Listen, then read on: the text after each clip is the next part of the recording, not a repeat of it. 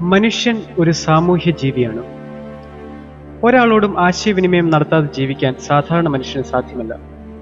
അതുകൊണ്ട് തന്നെ നിങ്ങൾക്ക് ധാരാളം ബന്ധുക്കളും സുഹൃത്തുക്കളുമുണ്ട്. നിങ്ങളുടെ ബന്ധങ്ങളെ ദീർഘകാലം നിലനിർത്തുന്ന രണ്ട് ഘടകങ്ങളാണ് വിശ്വാസവും ബഹുമാനവും. ഏതൊരു ബന്ധത്തിന്റെയും ആധാരശില വിശ്വാസമാണ്.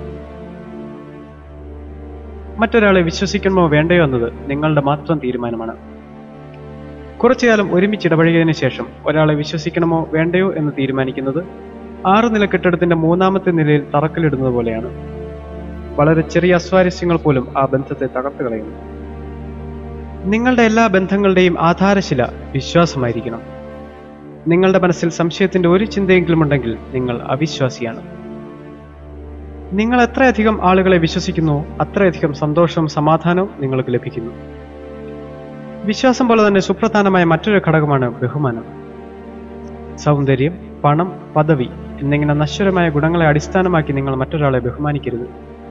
മേൽപ്പറഞ്ഞ ഗുണങ്ങളിലെ ഏറ്റക്കുറച്ചിലുകൾ നിങ്ങളുടെ ബന്ധങ്ങളെയും ബാധിക്കുന്നു.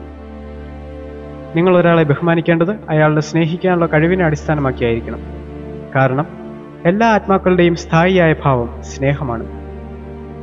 നിങ്ങളുടെ എല്ലാ ബന്ധങ്ങളും മനസ്സാകുന്ന ക്യാൻവാസിൽ നിങ്ങൾ വരയ്ക്കുന്ന ചിത്രങ്ങളാണ്.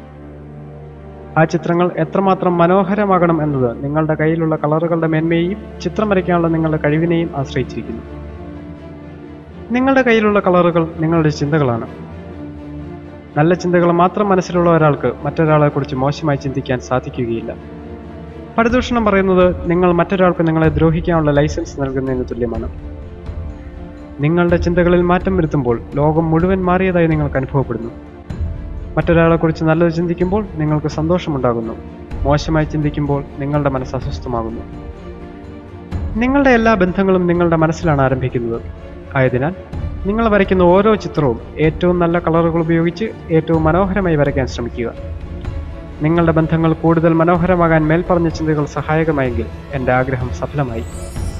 വിനയപൂർവം നിങ്ങളുടെ സ്നേഹിതൻ മെൽബിൻ സുരേഷ്.